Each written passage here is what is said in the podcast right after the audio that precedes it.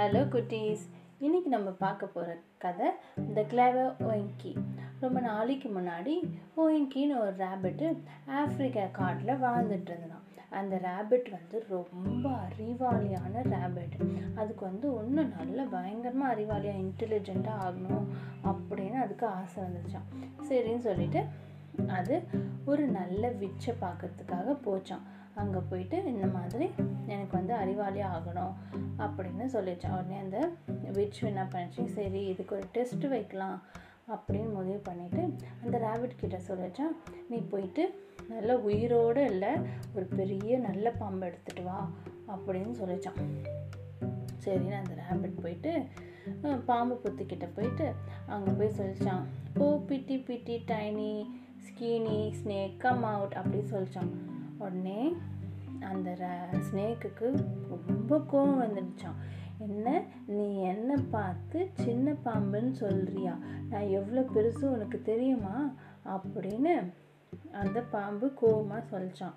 உடனே அந்த ரேபிட் வந்து பக்கத்துலேருந்து ஒரு பெரிய குச்சி எடுத்துக்கிச்சான் சரி நீ எவ்வளோ பெருசுன்னு நான் அளந்து பார்க்குறேன் இந்த குச்சி மேலே ஏறி வா அப்படின்னு சொல்லிச்சான். அப்படின்னு அந்த பாம்பும் ரொம்ப கோவமாக இருந்ததுல அதனோட அது எவ்வளோ பெருசு எவ்வளோ ஸ்ட்ராங்குன்னு ப்ரூவ் பண்ணுறதுக்காக அந்த குச்சி மேலே ஏறிச்சான். அந்த குச்சி மேலே ஏறினோடனே அந்த அறிவாளியான ரேபிட் என்ன பண்ணிச்சு அந்த குச்சியும் அந்த பாம்பும் சேர்த்து நல்லா கட்டிடுச்சான். கட்டிட்டு அப்புறம் அந்த விச் கிட்ட எடுத்துகிட்டு போச்சான் இங்கே பாரு நான் உயிரோட உள்ள ஒரு பாம்பு எடுத்துகிட்டு வந்துட்டேன் அப்படின்னு. உடனே அந்த விட்ச் என்ன பண்ணிச்சு சரி இந்த ரேபிட்க்கு நம்ம இன்னொரு டெஸ்ட்டு வைப்போம் அப்படின்னு சொல்லிட்டு அவர் சொல்லிச்சா நீ போயிட்டு எனக்கு நிறையா தேனீக்கள் எடுத்துகிட்டு வா அப்படின்னு சொல்லிச்சான் உடனே அந்த ரேபிட் என்ன பண்ணிச்சு ஒரு பெரிய பூசணிக்காய் எடுத்து அது உள்ளே இருக்க எல்லாத்தையும் சுரண்டி எடுத்துகிட்டு உள்ளே விதை அந்த இது ஃப்ளஷ் எல்லாம் இருக்கும்ல அதெல்லாம் எடுத்துகிட்டு உள்ளே நிறையா தேன் ஊற்றி எடுத்துகிட்டு போயிட்டு ஒரு மரத்தில் மாட்டி வச்சதான். அப்போது அந்த கொஞ்ச நேரத்துலேயே அந்த தேனீக்கள்லாம் அந்த தேன் எடுக்கிறதுக்காக அந்த பூசணிக்காய்க்குள்ளே வந்ததில் வந்த உடனே என்ன பண்ணுச்சு?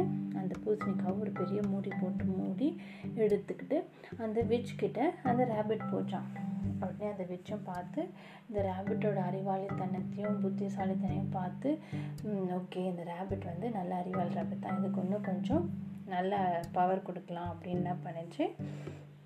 அந்த விச் வந்து அந்த ரேபிட் காது பின்னாடி ப்ரௌன் கலரில் ஒரு மார்க் போட்டுச்சான் அப்பத்துலேருந்து ஆப்ரிக்காவில் இருக்க எல்லா ரேபிட்க்கும் காது பின்னாடி ப்ரௌன் கலரில் ஒரு மார்க் வந்துடும். அது ஏன்னா அவங்களோட இன்டெலிஜென்ஸை ப்ரூவ் ப்ரூவ் பண்ணுறதுக்காக ஸோ அந்த ப்ரௌன் கலர் கலர் காதில் இருந்துச்சுன்னா அந்த ரேபிட்லாம் ரொம்ப அறிவாளியான ரேபிட்டுன்னு அர்த்தமாக இந்த ரேபிட்லாம் ஆஃப்ரிக்காவில் இருக்குது ஸோ இன்னைக்கு கதை உங்களுக்கு பிடிச்சிருக்கோன்னு நினைக்கிறேன்.